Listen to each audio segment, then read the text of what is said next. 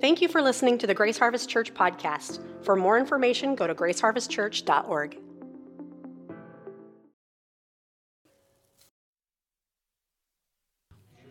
So uh, I have something I want to share with you today, a message, and and uh, if you're new here or you're a guest here, we've been going through the parables of Jesus in the New Testament. And um, if you don't know what a parable is, a parable is a story. It's a story that Jesus would have used that would have captured the ideas of the time he lived in. So, you know, most of the people that he dealt with were just common men and women who were, you know, farmers and fishermen. And, and so he used stories about their lives to illustrate and to demonstrate eternal truth from Scripture and from God's kingdom, what God is like, what, what God's rule and reign is like in the life of people. And he used these common stories. And we're going to look at a couple of stories today. And if you're a note taker and you want to know what the, the, I guess you could say, the title of this message is, it's Parables Selling All for a Treasure and a Pearl. Selling All for a Treasure and a Pearl. As I already said, we're doing this uh, series on the parables of Jesus. And I want to start with a question today, and I've been doing this a lot lately, but here's the question, and I want each of you to personalize it. But the question is simply this What do you value above everything else in life? What is the most important thing to you? And this is how you'll know it. What are you willing to give and to sell everything you have? Like you'd be willing to part with anything and everything you have in order to either obtain or to hold on to what you have, what you want, what you desire. What is the most important thing in your life? We're going to look at two men today in the Bible who gave up everything to obtain either a treasure or a priceless pearl. And using the, the idea of a story of Jesus telling a parable, we're going to dig a little bit deeper and we're going to kind of ask the Holy Spirit to search our own lives and to search our own hearts. And we're going to find out what we're willing to give it all up for. Amen? You've almost got it. A little delayed, but that's okay. So, uh, Matthew chapter 13, verses 44 through 46 are the main, is the main text we're going to look at today. It'll be up on the screen. If you've got your own Bible and you want to look on there, you can. I'll be reading from the Christian Standard Bible. It says this It says, The kingdom of heaven is like treasure buried in a field that a man found and reburied. Then, in his joy, I want you to notice that phrase, in his joy, he goes and sells everything he has and buys that field. Wow.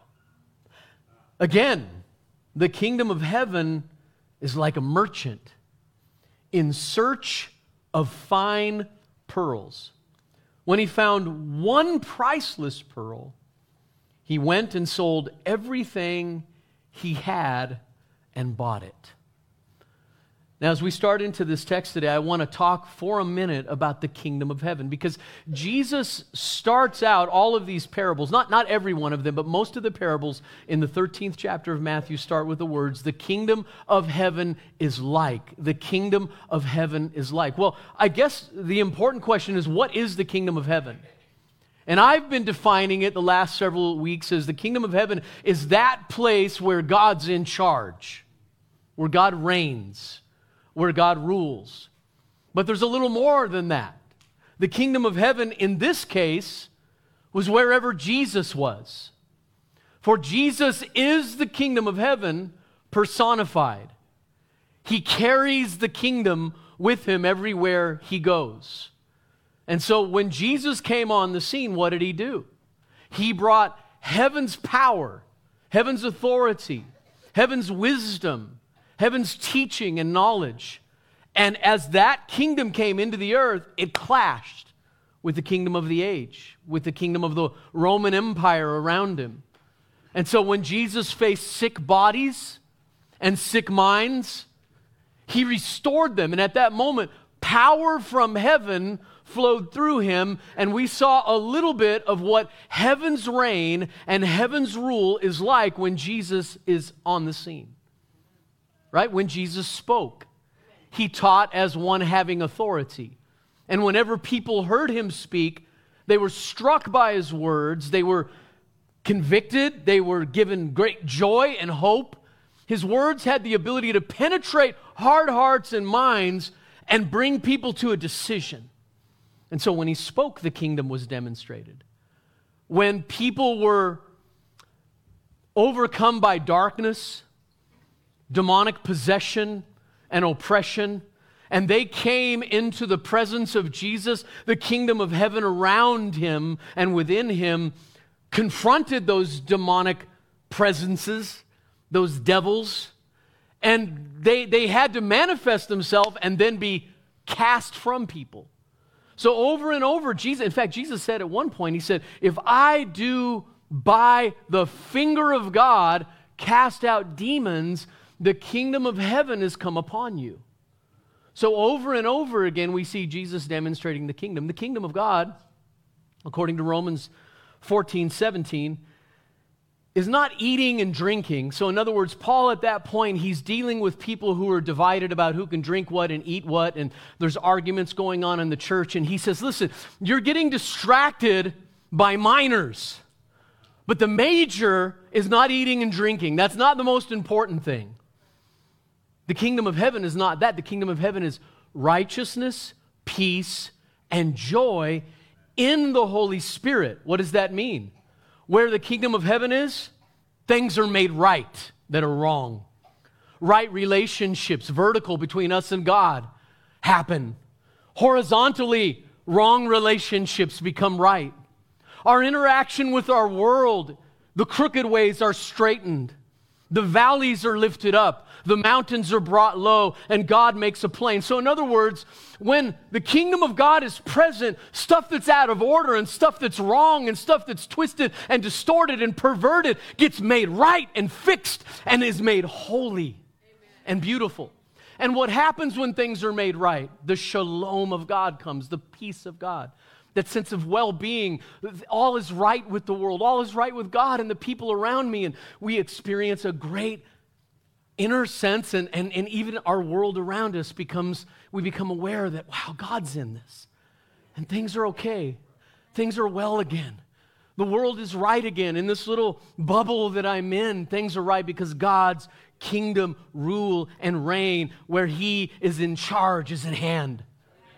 And then what's the ultimate result of righteousness and peace. It's joy.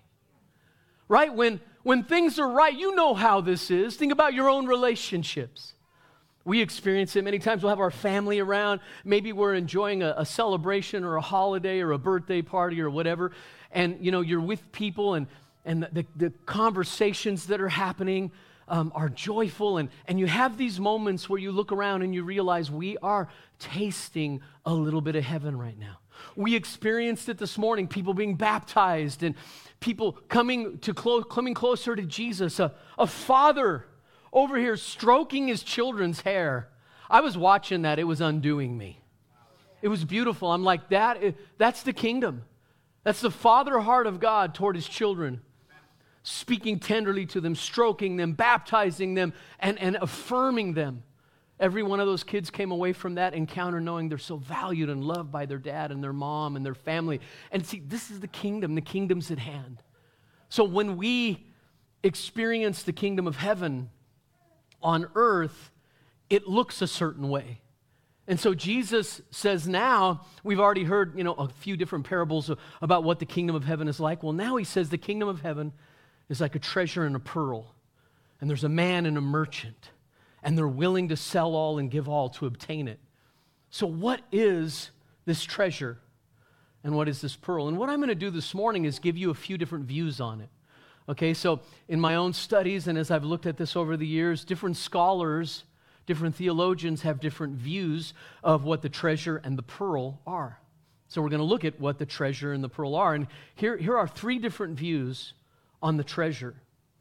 The first view is that the treasure in the field is the nation of Israel. I don't know if you've ever heard this before, but in this view, Israel is the treasure, the field is the nations of the world, and the man is Jesus. And he gives his life to save and purchase Israel back. He gives his life because he came to go to the Jew first And so, in that particular view, Israel is the treasure. The scholars who hold this view are in the minority, and it's primarily held by a particular group of scholars and pastors, but it is a view. The second view is that the treasure is, are, are those lost people that are in the world that are to be found, the lost who will be found. And in this particular view, they hold that the treasure is those who will believe in Jesus out of the world, taken out of the field, and the man is Jesus giving his life to save and purchase the treasure. And that's a beautiful view, also a view that's held in the minority. The third view, and this is the view I'm going to primarily teach on today, and it's the, it's the view that I believe is the right view, but you know, I want you to go home and study it yourself. But this particular view is that the treasure is Jesus and his kingdom and that uh, it's the, this is the view that's been most widely held throughout church history, and it sees the treasure as Jesus and his kingdom, the field is all the world, and the man as the person who trusts in Jesus, seeing the value of Jesus and his kingdom, and is now willing to give up everything that he might have Christ, she might have Christ.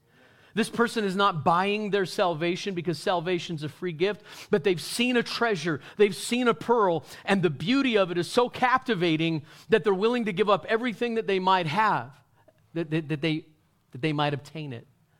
And so that's the view that I want to primarily focus on today the priceless pearl. Again, pearls are hidden deep inside of clams, and, and treasures are often buried and hidden, and they're away from the public eye. One of the things that makes them valuable is that they must be found and discovered. Jesus doesn't tell us why this treasure is buried and hidden, but it's in a field for some reason. He doesn't give us the background. He doesn't deal with the ethics of a man going to somebody else's field and, and you know, maybe he's doing work for the man and he's digging or whatever, and all of a sudden, clink, clink, and he opens up a treasure chest and he's like, ooh. And then goes and you know, sells everything to buy. He doesn't deal with the ethics of it. He just makes the point that in this field is something valuable and a man is willing to give up everything for it. And the man who dives for the, per, the excuse me, the merchant who looks for pearls. Pearls too, they're hidden away deep inside of a clam. I read a testimony the other day, a story the other day, I should say, about a couple that was uh, they were they were going clamming and they pulled a clam out on the east coast of the United States and you know, they were, they were going through, taking the shells off, getting the clams out, and they came upon this incredible purple pearl. Giant purple pearl. They couldn't even place a value on it. And it was about to be thrown out, and they, they looked again, and here was this pearl. So pearls can be hidden away. Uh, I'm sure there are literally thousands or millions of pearls that are never discovered that have great value. They develop through the irritation of sand in the clam. Do you know how pearls are made? It's pretty profound, right? There's a little bit of sand or a rock inside the shell, and it begins to irritate the clam, and the clam secretes different fluids that go around it to protect and deal with the pain and the irritation, and out of that forms something beautiful. Sounds very gospel, doesn't it?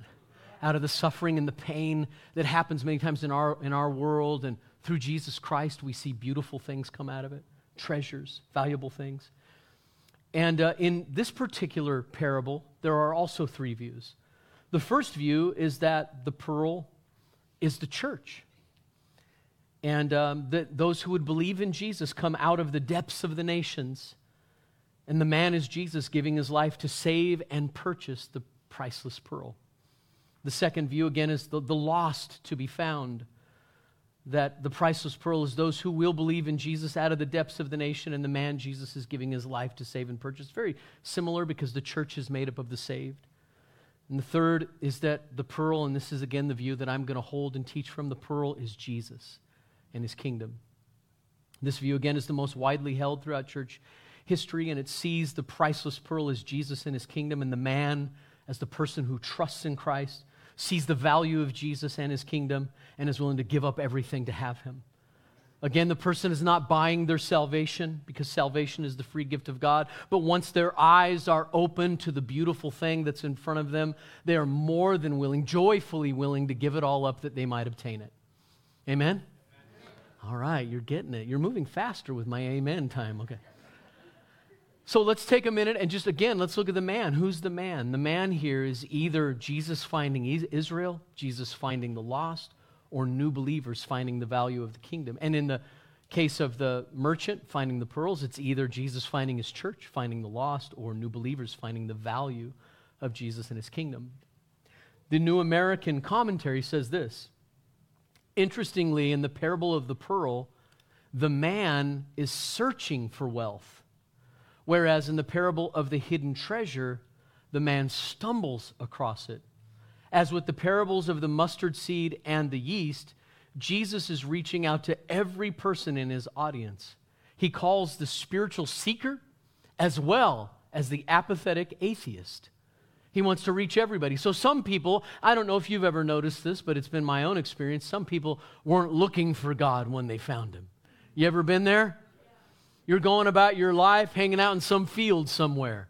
You're doing your work, you're doing your thing, and all of a sudden, God breaks in on your life and shocks you and surprises you, and you're like, oh, wow, God is real. And then there are people that are on a quest. They're on a spiritual quest. And, you know, they're dabbling in different religions, they're dabbling in different kinds of spiritualities. You know, they're calling God like the universe and, and, and they're, they're, they're just engaging in a lot of seeking and hunger for something. They know something isn't right with the world and they want to engage and they're kind of looking. And I believe even that looking is God's wooing and God's drawing. The Spirit is influencing them and giving them a deep hunger and a deep desire. And as they're looking, they find. And Jesus is speaking to both kinds of people people who are going about their business, they don't care anything about God, they're not looking for God. God, and bam! And then you have the others, right, that are on a quest. And they're out there. We're out there, right? We're those people. And this man finds a priceless pearl. Think about that a priceless pearl. And it says here uh, on the parable of the treasure, in his joy, he sells all. I want to talk about that for a minute in his joy because if you're um, a note taker and you want the big thought, the key idea, if you want to have a takeaway, you walk out the door, what was really the, the center point, what was the most important thing about that message, it would simply be this that selling all and giving all because you see Jesus in his kingdom is not some bummer, burdensome thing. I talk to people, they talk they, they talk about following God like it is the worst thing in the world. Who wants to follow that? It's like, yeah, you know, Lord just Lord just making me give up everything. Life's rough, and but I got to follow him. You know, he hits me upside the head with a two by four. I hear people talk like this about God. God just, you know, God had to get my attention, so he hit me upside the head with a two by four, and yeah, life's been hard, and I feel like I'm giving up everything, and I'm just like, wow. Did you forget about the treasure? Have you handled the pearl recently? Have you looked at him? Have you beheld the beauty of the cross again? Where are you looking?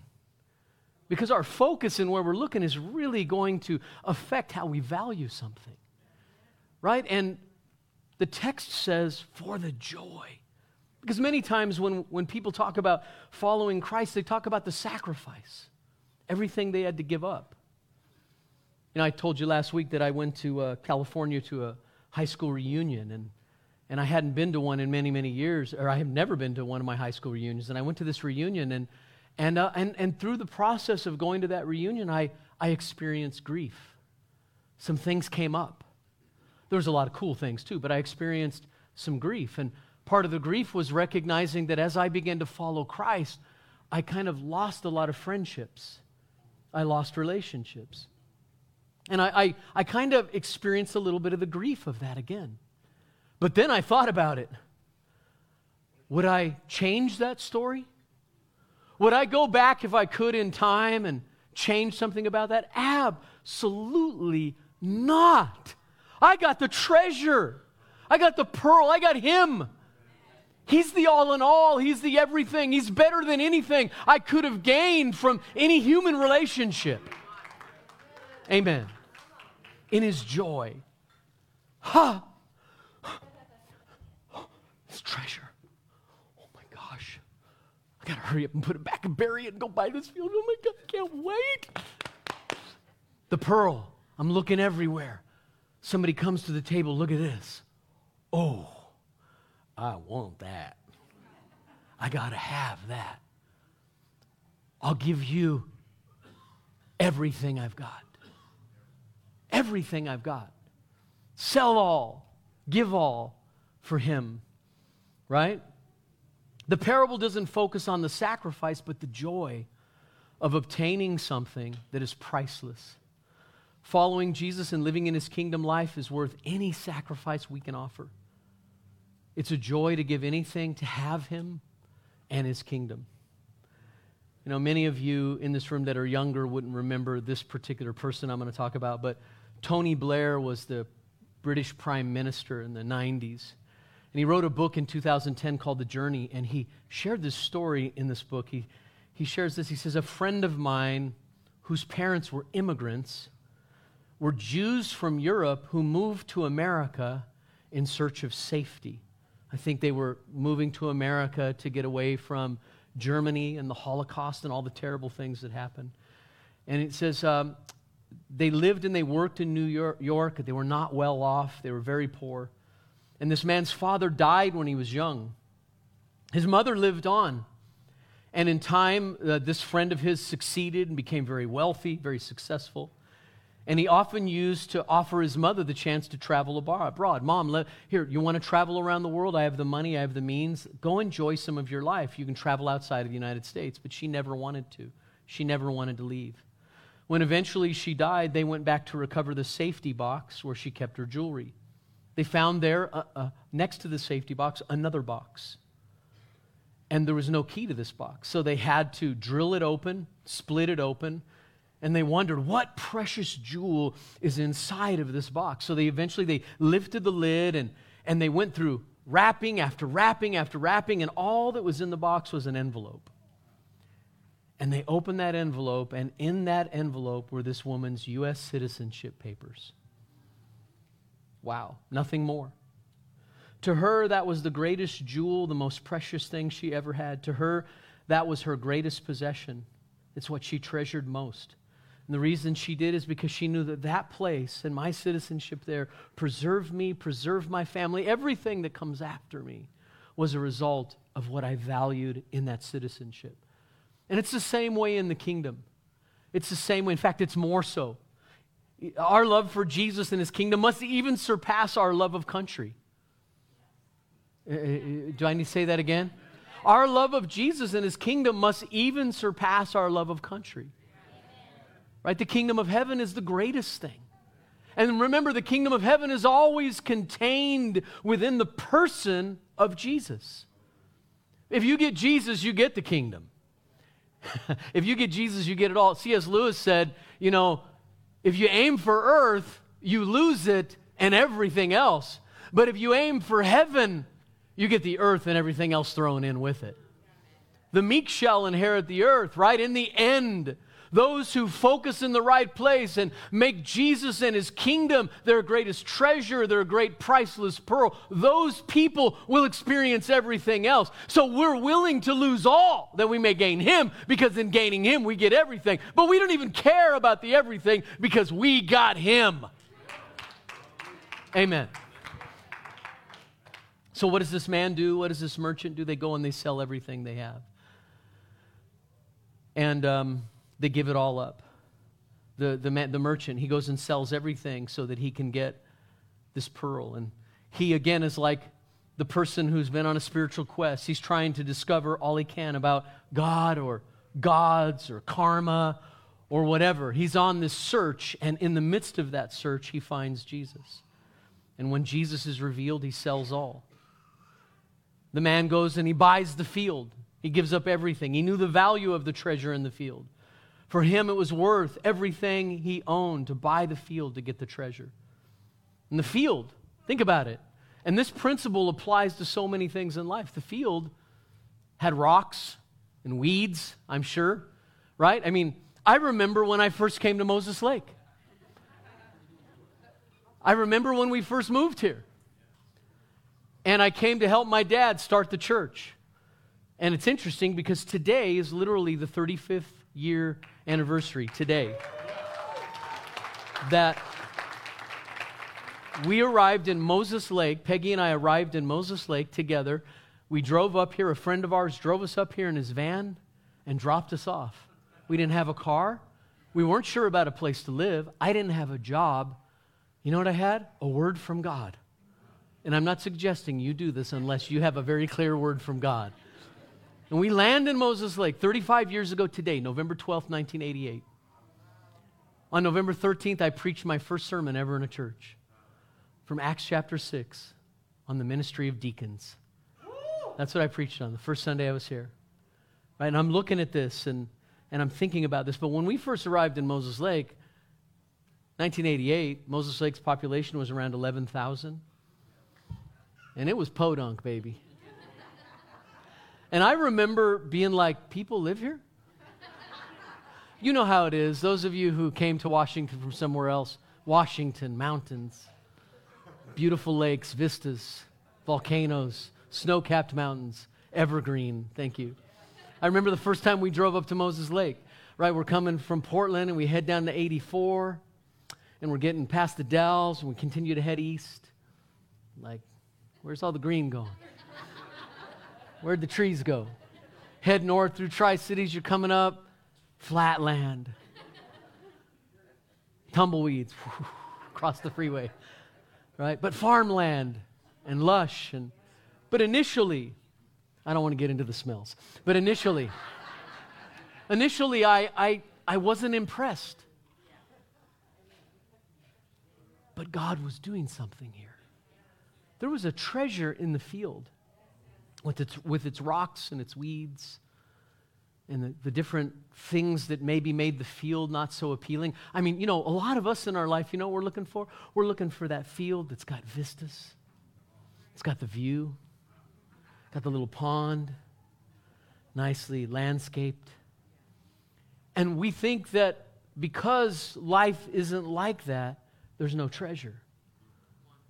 But treasures are often found in fields that people wouldn't choose. I'm not going to hide a treasure in a beautiful place. People are going to expect it to be there. I'm going to go someplace that people would think that's desolate, and I'm going to put a treasure there.